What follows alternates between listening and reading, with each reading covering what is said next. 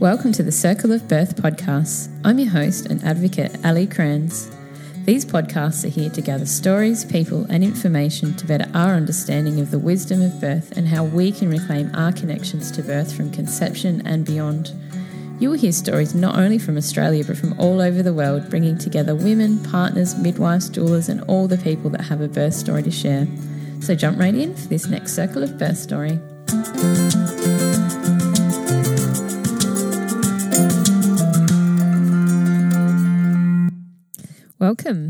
And finally, I got to re catch up with Catherine again.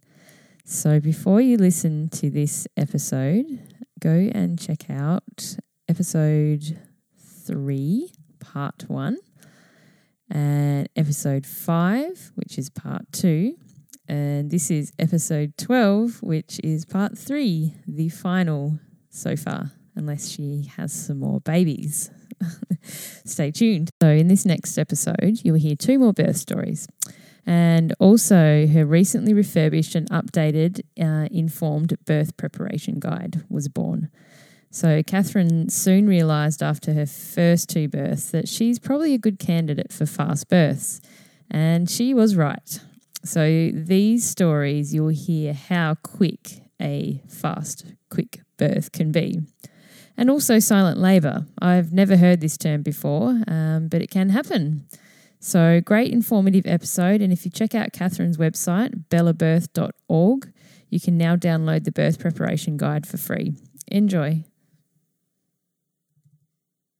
Uh, hi, Catherine. Uh, welcome to part three. Thank you for rejoining us um, to the Circle of Birth podcast. And so you're back again, and you're back to share your next two birth journeys. And during that time, I think you became the author of your latest book, This Is Your Birth. Is that right? In between? That's right. Yep. Great. So you're here for part three, and we're here, we're doing it over Skype now. So we're not out in your beautiful bush setting with the birds in the background and the children playing. So, the Lego. Yeah, the Lego. So yeah, you're here to talk about your next um, story or your next two stories, and um, so we'll kick it off with Elessar's birth, who's just turned four, I believe. That's right, on Talk Like a Pirate Day. and that's why his nickname is the Captain. He's the Captain, and you, have got captain. you've got Pumpkin, the Captain, the Tool Man, and, and we call it Tinkerbell. Tinkerbell, awesome! What a team! Yeah. Yeah. They're a good bunch. Apparently, by the time you've got three of anything, it's a collection. So I'm an official collector of children now. Oh, you're a, a collector. a, a collector, yeah. a gatherer. So the between the tool man and the captain, yeah. um, I I became a doula and I, I kind of fell into it. It was a bit of an accident um, because I'd found I'd not heard of doulas before I had the first two, and then a friend mentioned this awesome woman that supported her in her second birth, and she was a doula. I'm like, oh, what now? And she said, oh, you know, she's a non medical person who supports you when you have your birth, and if she hadn't been there, this birth would have just gone pear shaped because the midwife I had was, you know, just didn't connect with me. She was rude and she was trying to hurry me and, you know, it was really quite stressful. But when the doula arrived, the energy changed in the room and it was just like, oh, awesome. And she had some really good suggestions to shift this massive baby and bang, you know, had a baby and it was great and all natural. And uh, without any interference, in the midwife um, stopped hassling me once the doula arrived. I thought, oh, that sounds interesting. I wonder how you become a doula. And it was also during my second pregnancy that I'd supported a friend just as a, a mate, helping a mate have a baby. And there were quite a few things that came up, and I thought, gee, this having a baby in a hospital business isn't as straightforward as just turning up and having a baby. There's a lot of luck involved. And so the doula, the discovery of the doula became this light bulb moment of maybe it doesn't have to be luck. Maybe there's something you can do to put the odds in your favor. And it was this doula thing. So I rang a local doula and just said, So, how do you become a doula? What's the go? And she said, Well, a doula really is just an, a knowledgeable woman who is prepared to meet a woman on her terms and support her. So there really isn't a um, at this at that certainly at that point in time there wasn't really an official pathway to follow. So she said, if you would like to, I'm looking for a volunteer doula to help me with the Young Mums program. So I thought, oh, okay, that sounds pretty good. Get me out of the house. That can be all right. So I started volunteering with her, and she mentored me in the ways of a doula, suggested reading, and you know, gave me this massive pile of books to get me started. And then towards the end of having supported another another birth and seeing how the knowledge started to come together with the practice of supporting a woman because it's very different supporting someone to actually doing it uh, i um, then became aware of uh, different doula programs where you could officially become uh, certified so i did an online certification which filled in the, the knowledge gaps that i had and everything started to come together and I started practicing as a doula and I was sort of like, oh, how did that happen? Suddenly I'm a doula. And then I was pregnant again with the captain, as it turned out. And I started doulaing myself this time and taking on a lot more responsibility for my birth and my pregnancy and relying a lot less on my midwife and a lot more on myself to reflect on, on how I was experiencing the pregnancy and how I wanted the birth to pan out. And at the very beginning of the birth, I did, as all women seem to do, I went to see my GP. And I said, I'm pregnant again. And he went, Oh, that's great, Catherine. Um, step on the scales. And if you recall from my um, last story, me and the scales and the doctor didn't all agree. And so I stood on the scales and he said, Oh, Catherine, sorry, but you're not going to be permitted to birth at the hospital again. And I just was, Really? Are you, are you serious? And he said, Yeah, it's out of my hands. It's the anaesthetist. They don't, you know, they don't work with people over over this BMI level and you're right on the edge of it. So really, I don't think um, it's you, you know you, we're just not going to be able to book you in there. I think you should go to the birth centre. And I just went, oh yeah, okay. Well, looks like I'm having a baby at home by myself. Uh, I'm an hour from that hospital, and I was an hour and a half from the birth centre. And the previous birth had been four hours. I thought, oh, that's really going to be cutting it fine. I really need to review what my options are. So I went home to just mull it over. And the next day, I got a phone call from the birth centre to say, Catherine, why haven't you come in to see us?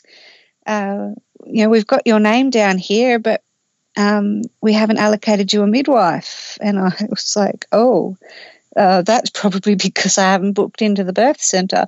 So oh, I suspect that my GP, knowing that I was likely to not pursue alternate um, options because of the distance had actually made a courtesy call on my behalf, which got the ball rolling. I thought, oh, you know, maybe the continuity of care will be okay and it'll be good to have the option. Oh, it won't hurt to go and talk to them. So I went in to have an appointment with the birth centre midwife and I clicked with her straight away. She was just beautiful and really um, respectful. So during our booking in appointment, which went for over an hour, which was something I had never experienced before. You usually get 15 minutes in, out, you know, back onto the conveyor belt and away you go. You know, we sat there and just chatting, and she went through the paperwork that had to be done. And she said, We're just going to do all the paperwork now and get it out of the way so we can just get on with the business of being pregnant and having a baby. Because if I don't fill out this stuff, then, you know, we've got to tick these boxes. And she was really um, honest and, and forthcoming with what that, that this is not because we think anything's a problem. And we just need to tick some boxes. So we went through all the paperwork and we got to the breastfeeding section where you know she had to ascertain whether or not I wanted to breastfeed and what my breastfeeding experiences were. And of course, by this stage, I was a breastfeeding counsellor with ABA, and she just went, Right, well, I'll just tick all those boxes then, and I'll probably be referring to you for some advice later on. Um, yeah, I'd love to talk. So, okay. And then we got to the bit about the birth and what kind of birth I I thought I might like to have. And I just said, Well, I'm just going to have a normal birth if that's all right with you. And she said, Oh, great. And I said, I should also disclose that I've, I've been training as a doula and practicing as a doula. And she got really excited about that. And she said, Oh, I've never worked, never birthed a doula before. And I had a little chuckle and thought, Well, you probably won't be birthing this one. Um, because I do have a tendency to birth quite quickly. And I, I really don't think I'll make it to the birth centre.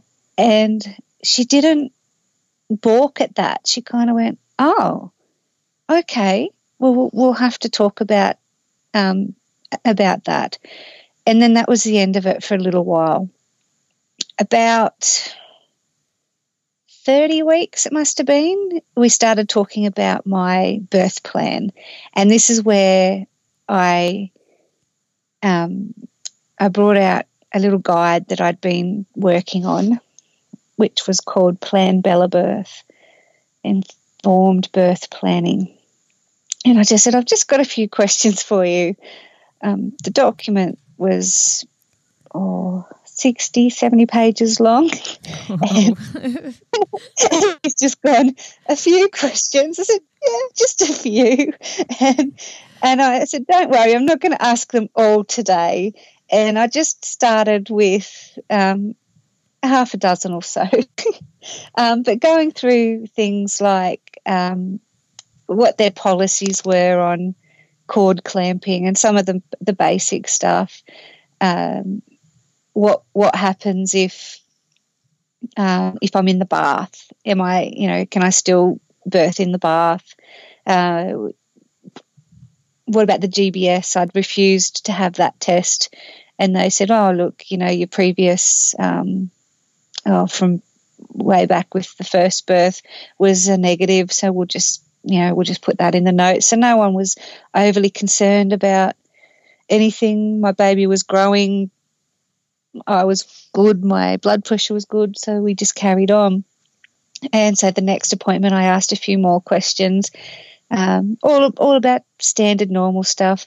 Then the third visit, which must have been about the 36 week visit, my midwife was away and I had a student midwife doing the appointment. But this was the appointment that I had earmarked for my contingency plan. that poor student midwife didn't know what hit her. I was asking questions like for the worst possible scenarios. What if I need an emergency cesarean under general anesthetic and I end up in a coma. What happens then? And she's just like, far out, Catherine. That's not going to happen. I said, look, I, I know, but what if it did happen? What's the hospital policy? And she's like, oh, you know, we've got your back. You know, we'll cross that bridge. We, you know, we'd support you through it and we'd make sure everyone was okay. I said, because breastfeeding is really important to me. So if I was in a coma, is it possible for my milk to be expressed and give, given to the baby, or for the baby to be put on my chest to feed directly? Um, what kind of drugs would I be on? What, how would that affect breastfeeding? Um, because I needed to know from my own sense of relaxation if that was a possibility. And she was like, "Whoa, no one's ever asked this before." Um, gosh, I don't know. We'd uh, we'd have to find out what kind of drugs might be in your system, and you know. And I thought, oh, I know where to follow that up. Um, I know through ABA who to call to find out. So if you tell me what the drugs are, I can follow that up. And she kind of was going, "Whoa, this woman's intense." and, and, and I was, I was like, "Oh, what if I, um, yeah, what if I don't make it to the hospital?" I'm asking what if the, the cords around the neck? What if um, the baby's breech? What if and this you know, so she got all the hard questions and I don't know what she wrote in the file, but she must have been really freaking out. And so at my next appointment, when I had my continuity midwife back, I said, How, "How's um, whatever her name was, is she okay? She said, yeah, she did have a quiet word with me. But um, I set her straight and let her know that you just like to ask a lot of questions and that you're actually um, very, uh, you know, rational and, and okay. And I said, yeah, I felt terrible, but that was when I needed to ask the contingency questions because I, I, needed to get them out of the way um, so that I would be able to move on to my next uh, part of my planning.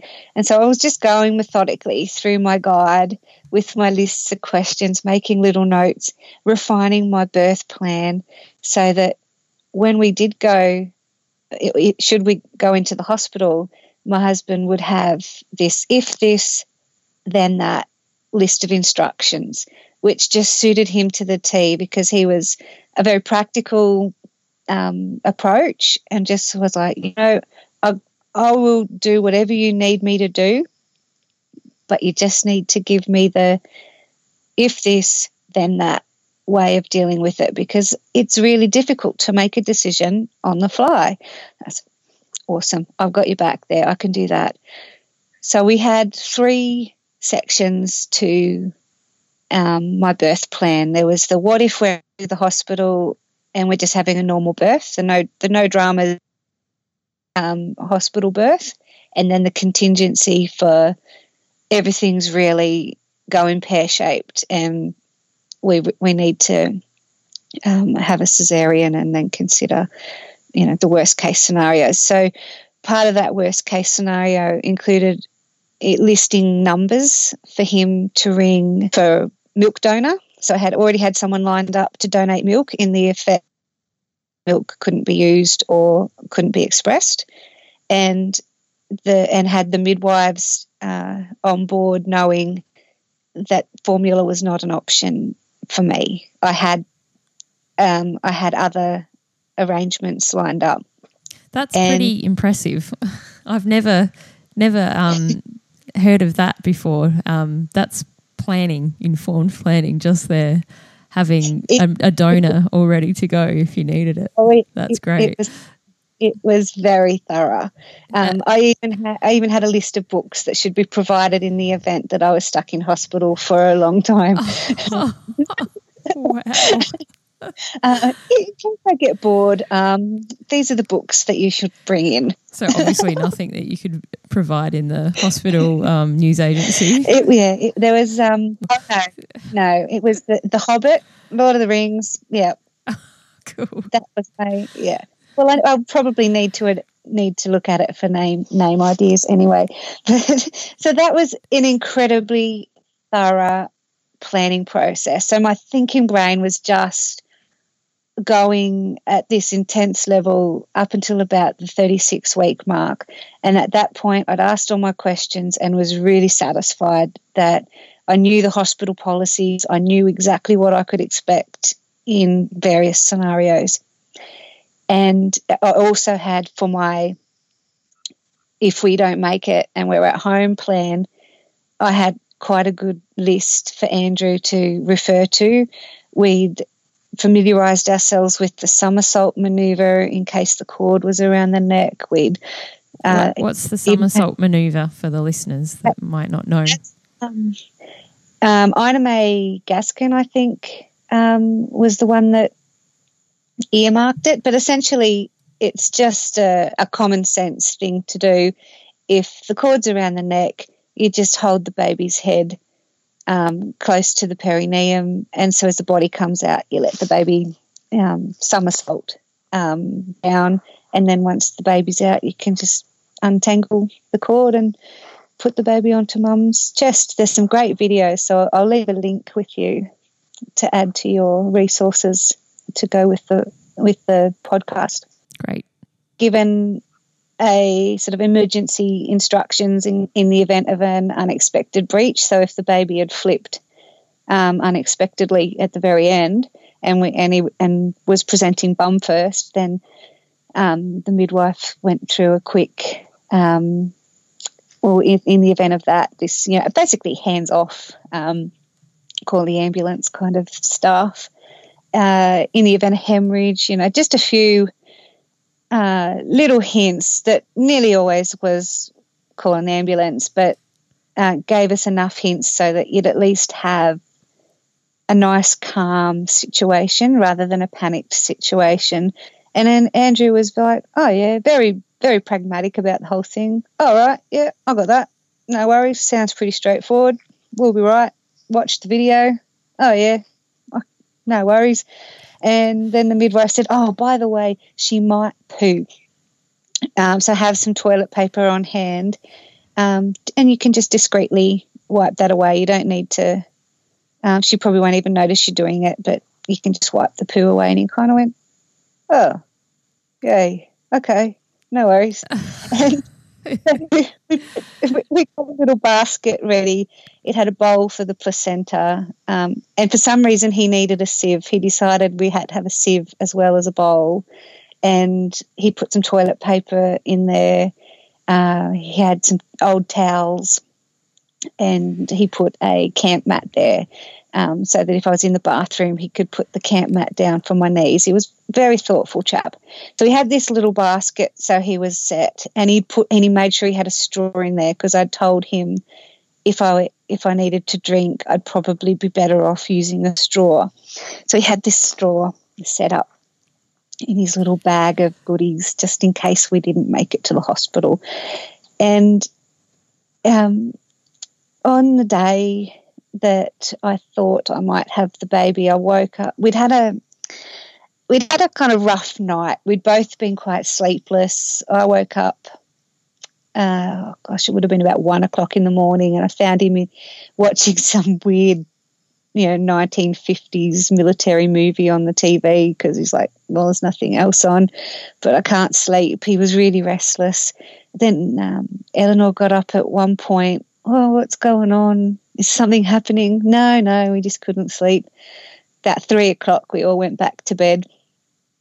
And yeah. How many weeks were you at this point? Oh, 40 plus three. So just over 40 weeks. So everyone's on high alert. You know, any any moment now this baby's going to arrive. And uh, then when I woke up in the morning, I said to Andrew, "Oh, I reckon I'm having contractions." And he's gone, "Oh, really?" And I'm like, "Oh, it's really faint. I'm just going to lay here and and enjoy it because I reckon once I get up, it's all going to stop." And it, they were so faint. I had to. I had. It was so faint. I almost might have been imagining it. And I went, "Oh, I'm actually pretty hungry. I think I'll get up and have some breakfast." Happening. So I, I found an app on my phone contractions. And so I was pressing the button on and off, timing the contractions, and, you know, just for a bit of a giggle, really, because they were so faint. And I went, oh my gosh, these are coming like five minutes apart and they're lasting a minute. That's kind of the point where you're supposed to go to hospital, except that I can barely feel them. Nah, it's probably nothing. Nah, they're gone away now yeah, it's not happening. Don't worry. It's not, it's all, it's all in my head. And so we just moved on with our day. But I was really restless, like, uh, couldn't sit still, agitated, but happy. And it was an absolutely gorgeous day. It was spring and, you know, birds are singing, bees are buzzing. It was just a blissful day. Andrew was on his maternity leave. So he was just pottering around. Yeah, it's definitely stopped. Nothing's happening. So I was, oh, maybe I'll go to bed again and see what happens. So I went and laid down. oh, um, come and play Snap with me. Oh, may as well. Nothing's happened. So I had a game of um, cards with Eleanor, and then she decided she wanted to watch a video. And then I think I vacuumed or something inane, and then decided I was hungry again. So put some uh, spinach pasties in the oven that my friend had made for me um, to you know, e- ease the burden of um, cooking when you're tired and at the end of pregnancy. And so they were cooking, and I thought, I'll go and get the the boys and see if they'll have some lunch. And I wandered down. They were at the dam clearing away some scrub. And I said, Oh, come back up to the house shortly. Um, I've got some food nearly ready. Oh, yeah, sweet. Oh. So they came up and we all sat out on the veranda to eat the spinach pasties. And Angie's like, How are you feeling? Oh, I'm just really agitated, but I'm pretty blissed out. it's just such a gorgeous day. But yeah, I'm really not not external at the moment. I'm just inside my head at the moment. I reckon I'll go and have a bath after lunch. Um, and so Eleanor said, Oh, well, I'll go and help Dad and, and the Narian with the scrub. They're on the tractor, busy um, clearing an area of, of scrub away.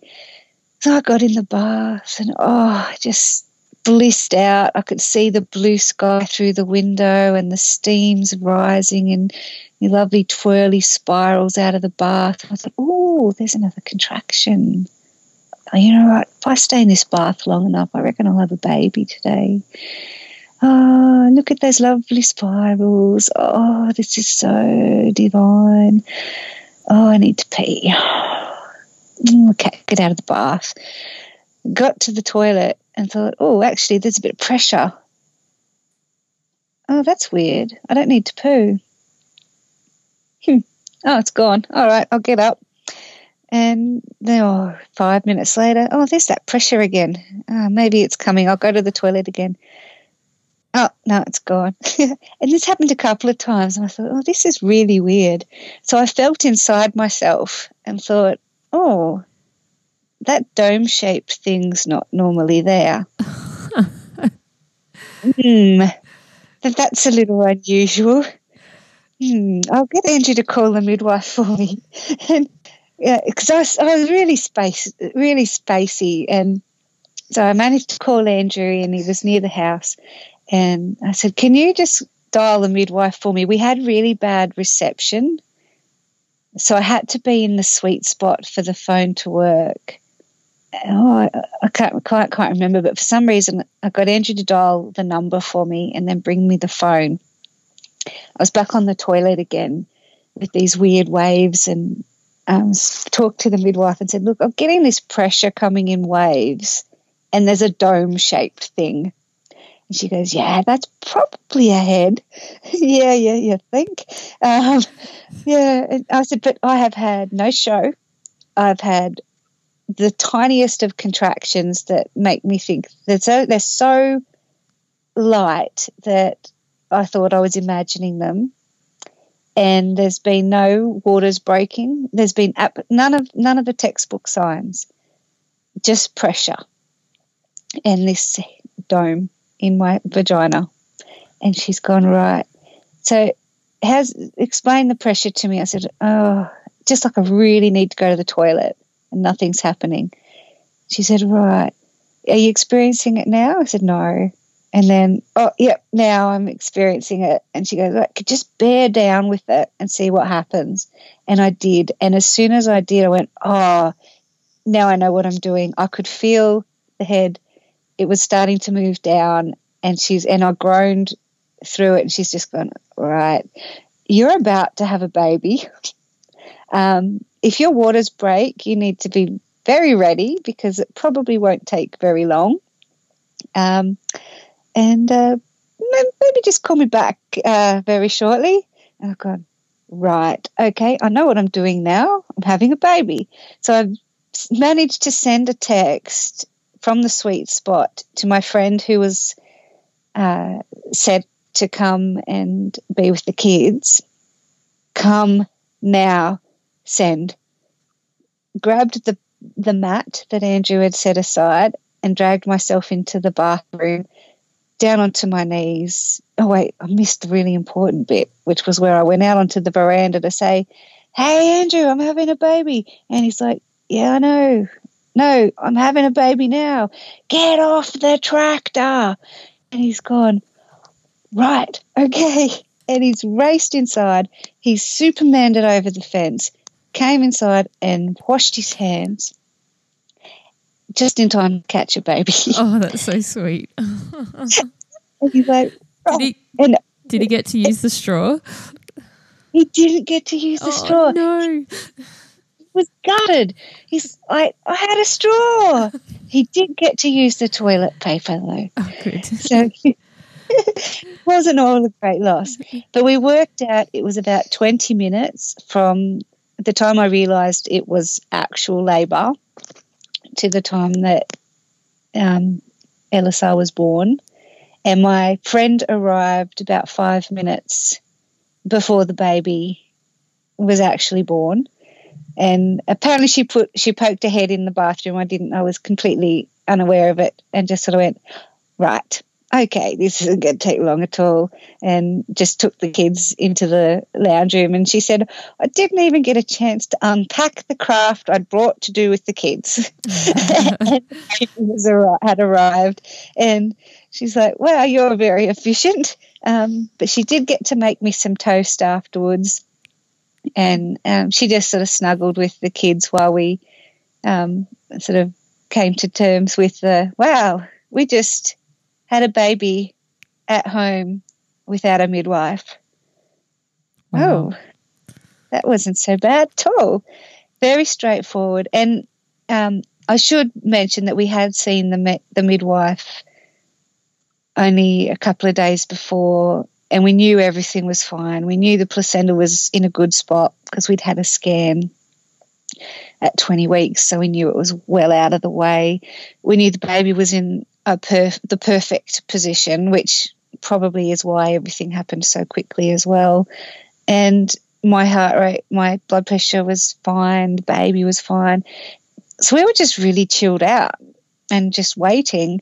And so what it was in the end was described as a silent first stage where I I'm who knows how long I'd actually been um, dilating and you know contracting for but my body was just doing it and i was so relaxed that you know it, it never got to the point of going oh i'm in labor. Um, so we just skipped the lab the first stage and went straight to the second stage in the end. And it's only in hindsight looking back that i go oh all that agitation that i was experiencing and the inability to sit still was probably transition.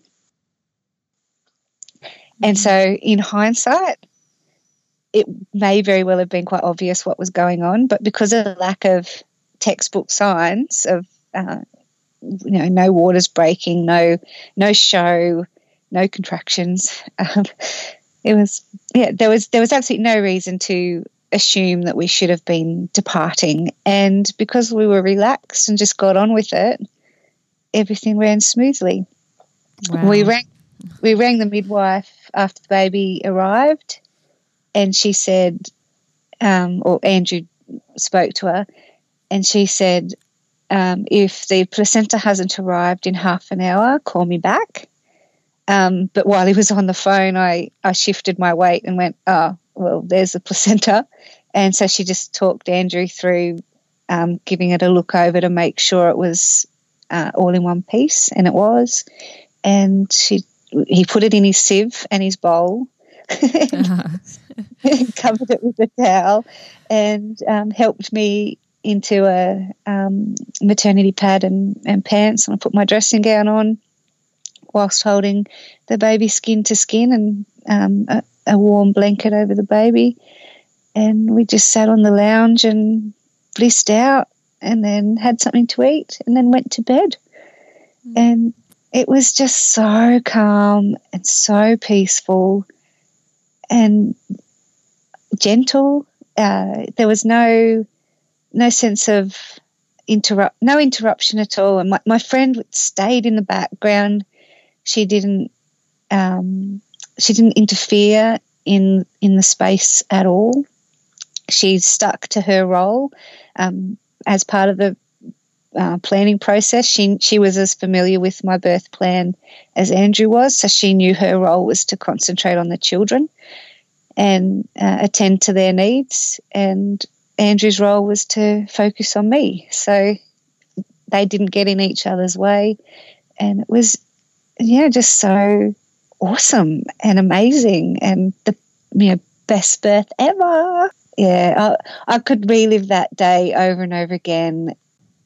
Basically, yeah, Anarion um, eventually warmed up to the idea of having a new baby, and he came over. It would have been about an hour after the birth, and he came over to have a look at the baby. And it was at that moment that Elessar opened his eyes really for the first time and just looked at Anarion as if to say, oh, There you are, my brother. And Elessar, Anarion looked at him and went, Hello, baby. I'm going to teach you to ride a bike. oh, that's so sweet. oh, be still, my baby. Oh my gosh. Like, it was just so sweet. And they, he, did, he looked out for him from day one, he was really, um, yeah, that's my baby, and I'm going to look out for him. And they're really good buddies now, and it, that's which is really lovely to see. So that's that was number three, and um, eh, and that and that really set the scene. At that point, I'd written the book, the um, Plan Bella Birth, which I'd run through the mill, and I knew it. I knew it worked well for someone like me who really needed to cross all the T's and dot all the I's before they slipped into their relaxation brain. And I was able to really turn off my thinking brain during labour and birth because I knew all the thinking had been done. I knew that no matter what happened, I had a, a system in place to, to deal with it, that decisions were already made, even if I didn't need to to use them. It was all covered. And Andrew relaxed because he knew that all the thinking was done and all he had to do was action whichever thing came up. And yeah, of course, we didn't get off um, plan A because everything went went swimmingly. But I was really glad to have plan B, C, D in place. So going into Elessar's birth, I, you know, it was a no brainer to use the same guide and repeat the process. Oh, for Silmarien's birth, you mean? Yeah. So yeah. it's now three years later, and um, I'm a bit older. Um, I think I was officially geriatric, um, or very close to geriatric. So not only was I fat, but I was now old. so I didn't even bother going to the um, to the original hospital. Didn't even consider the original hospital um, this time around, and I went straight to the birth centre for my antenatal care. And I had hoped to get the same midwife again, but unfortunately, she had passed away in the intervening years, and so I was allocated a new midwife and she was she was okay. I clicked with her. I, you know, we got on well, but some something had changed in the system in the intervening years too. Policies had got a bit tighter. Uh, midwives' hands were were being held a lot more. There was a lot less um, flexibility. They operated. Um, you it, it become insurance centered which was very interesting to me.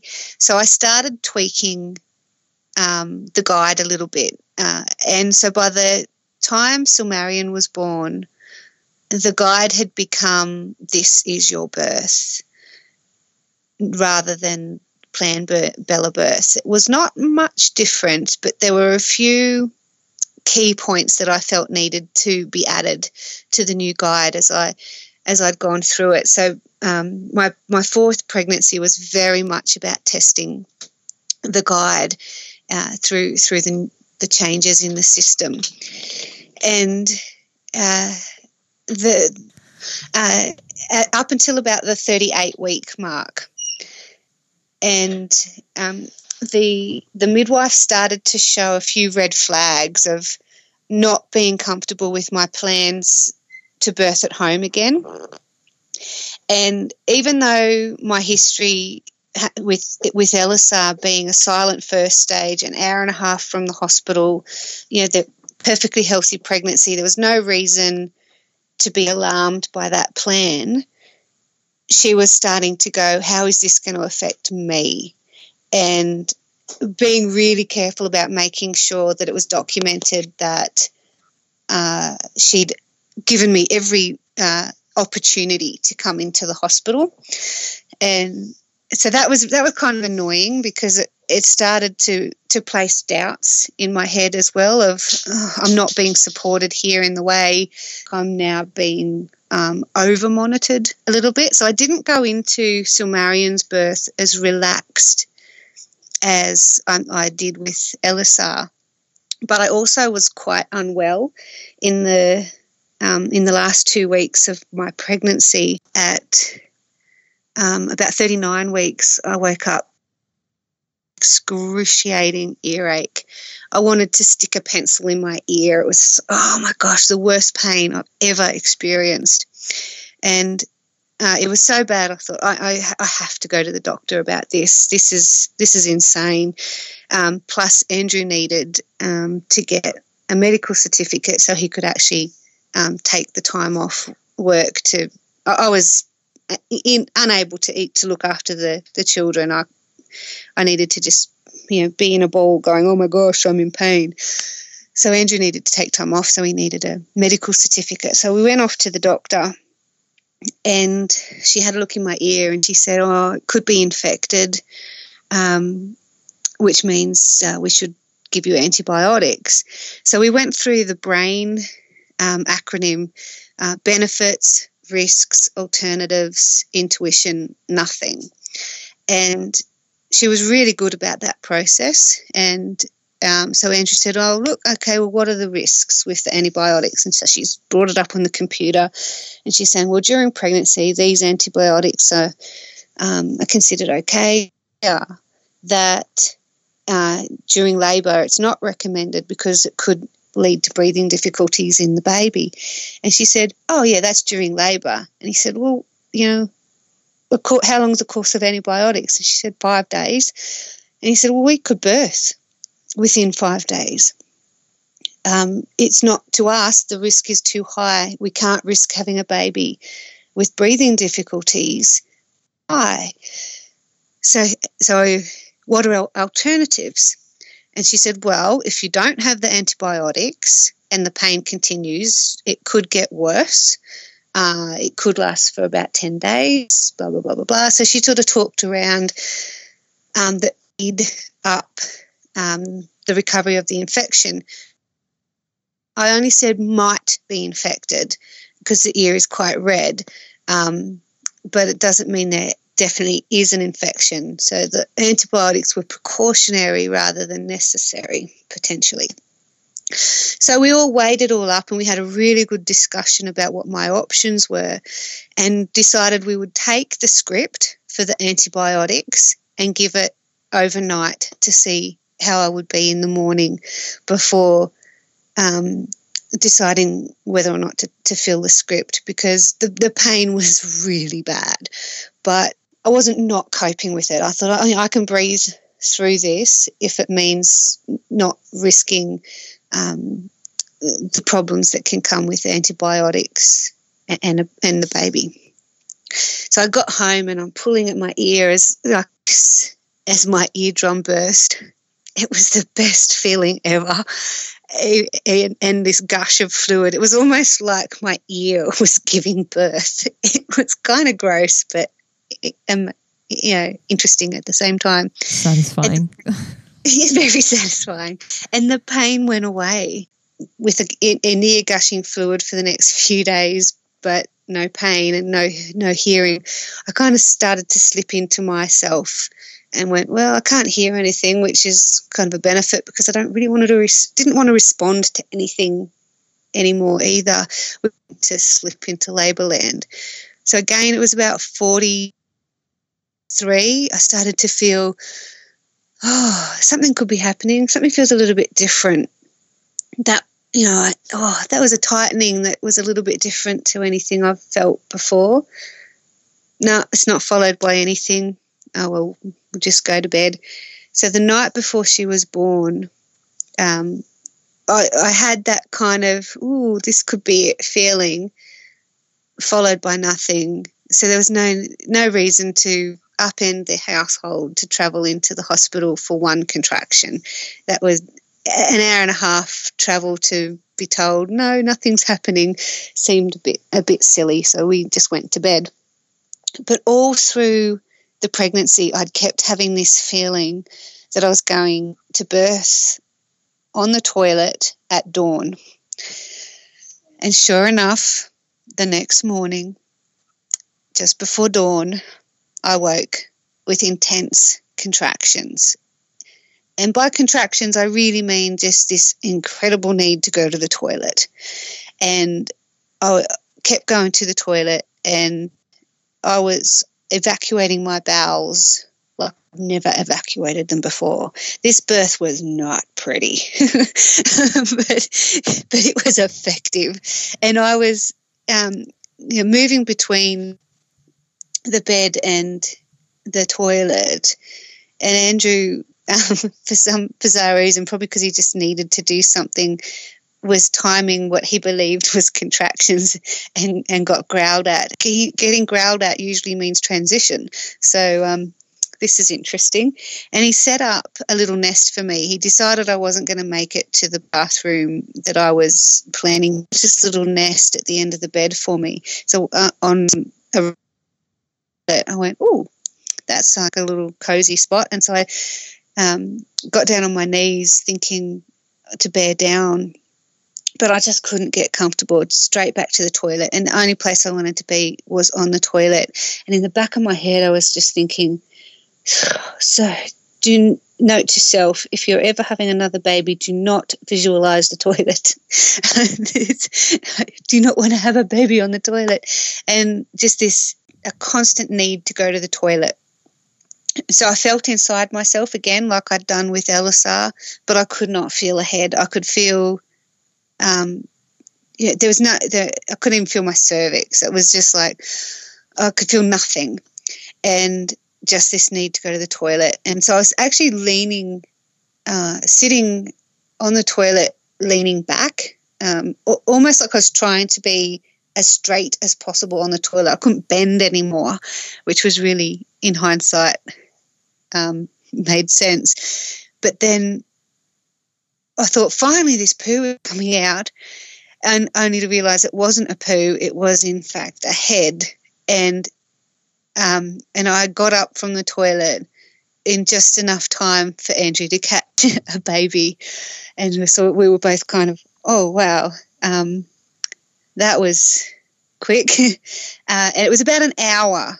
So, in terms of um, compared to the previous birth, this one was a long one, uh, uh, but it was a really intense hour of um, of definite contraction type feelings rather than with Elessar where there'd been absolutely no um, pain or uh, difficult sensations. This one was really intense and she came really fast. And I think um, part of it was because she was quite small.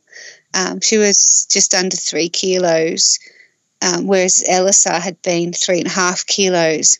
And birthing three and a half kilos was better because I could feel his head as it came down, so I knew where I was at. Whereas with Silmarien, it was just, I could feel I couldn't feel anything um, other than the contractions. I couldn't feel her head at all, and then suddenly there it was. With Silmarien, I felt grief, and I think a lot of that came from the attitude of the midwife this time round, where they weren't were a bit less supportive, and uh, so was, uh, I moved from the, the toilet um, to the little nest that Andrew had made for me. Uh, yeah, I just shifted my weight and the placenta fell out, and we put that in the bowl. No sieve this time. That was overkill. So, How, um, how long did the placenta take to come out? uh, 10 minutes. I think it was no more than 10 minutes. So, so you have quick, was- quick placenta births as well. Yeah, everything just, whoop, no dramas at all. The blood loss was pretty minimal. So there was no, no dramas there. So we just rang the, um, rang the midwife uh, shortly afterwards to say, uh, we've just had a baby. And she was like, oh, well, congratulations. She felt totally ripped off because she'd been looking forward to a, an easy birth. you can go back to bed now. Baby's here. You can, you're off call now.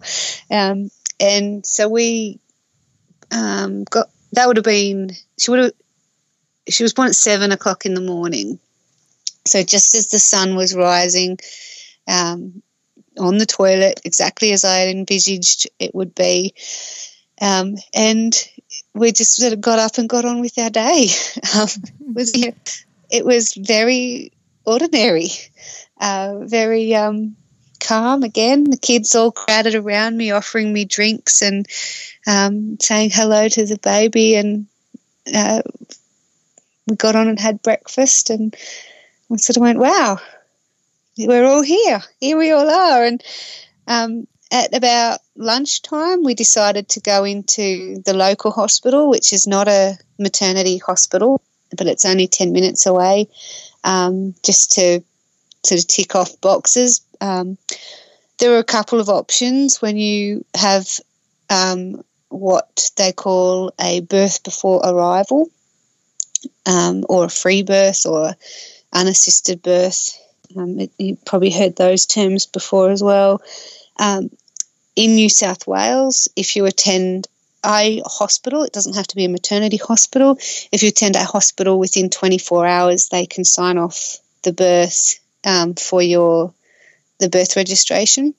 So we thought we'd test out that uh, little bit of legislation, and it turns out um, no one's ever done it before. So they kind of went, "Oh my gosh, we, we don't know what to do."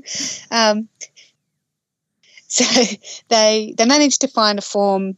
Um, oh gosh, it would have been about three weeks later, but they were happy to fill it in, having seen us. They they filled it in and sent it all off, and it was no dramas. But we ended up staying at the hospital for a couple of hours, um, just talking to the match nurse.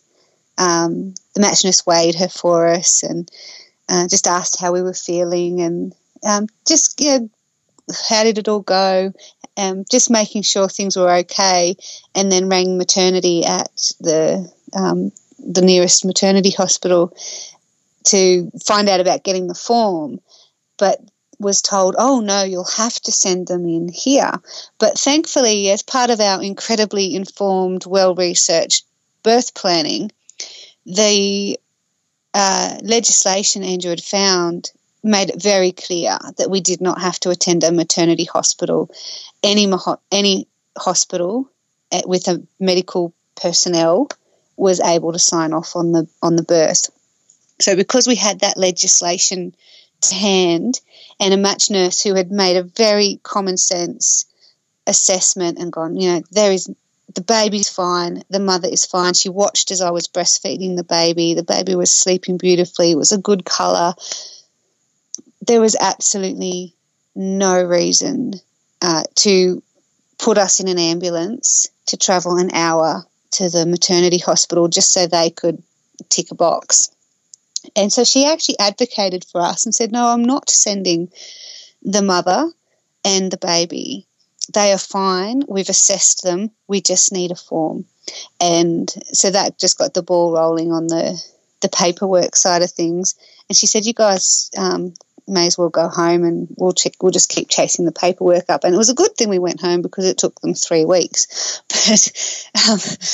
But, um, and they just followed us up. Um, every couple of days, she just rang in to see how we were going, uh, because that's the sort of standard practice. Is from the birth centre, we would have been passed on to the the match nurse, uh, maternal and child health nurse, uh, for for the follow up visits, and they give you your blue book for filling in the, you know the child health stuff.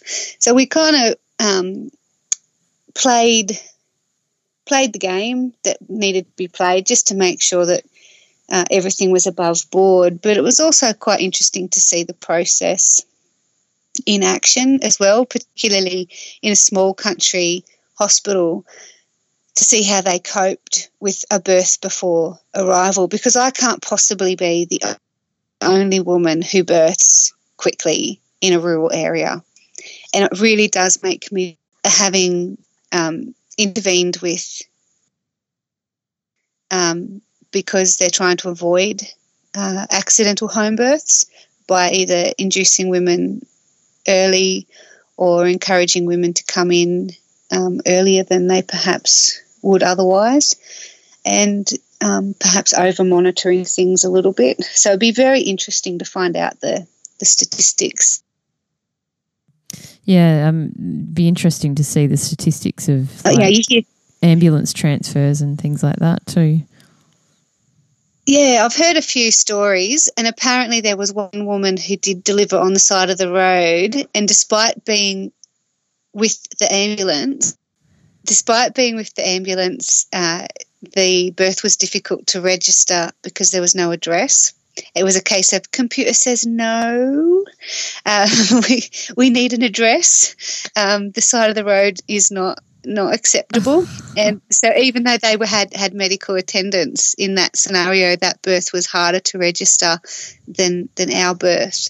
Um, I probably should mention uh, the reason we knew the legislation and had followed the legislation up for the fourth birth was because with the third birth, our um, birth centre was in a different state. We lived near the border, and so we had to cross into a into a different uh, legislative um, area, and the form we got from our midwife was unacceptable in New South Wales, and we ended up having to do affidavits and a whole lot of nonsense in order to register the third birth.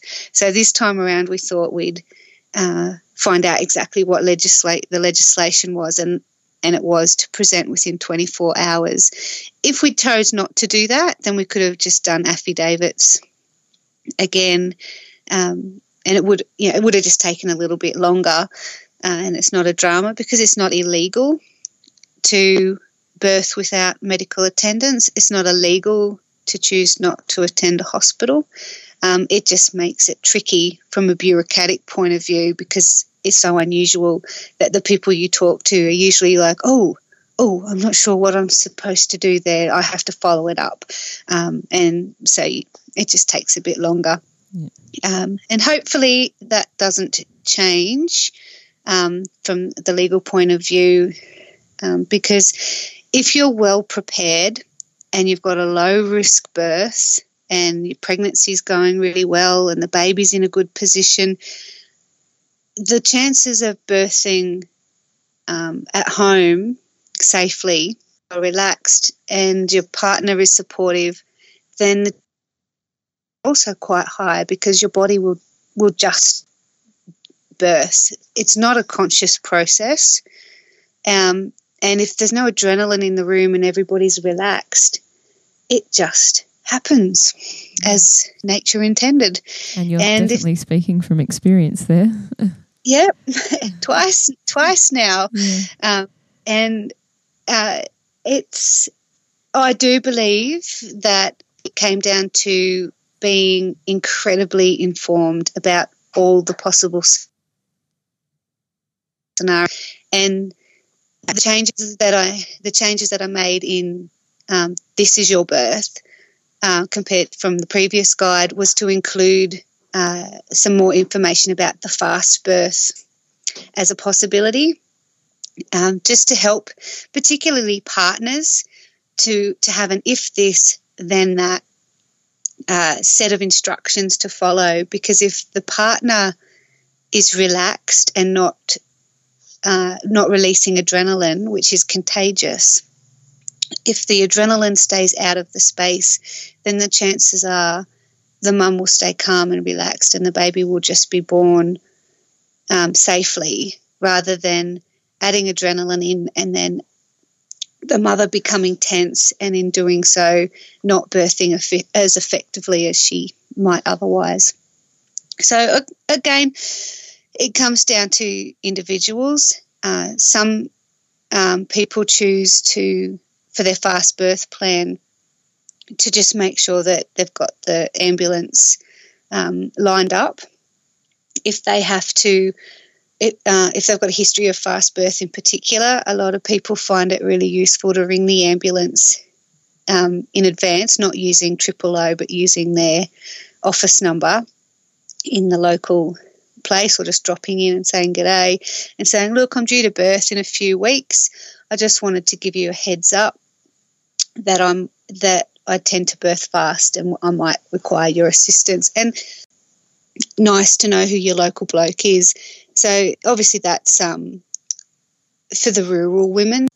The, the women that I've spoken to uh, who have used the, the guide in its previous incarnation and um, the few that have uh, had a chance to actually start planning with this one, uh, it'll be interesting to see or hear the stories that come out of the, the new guide.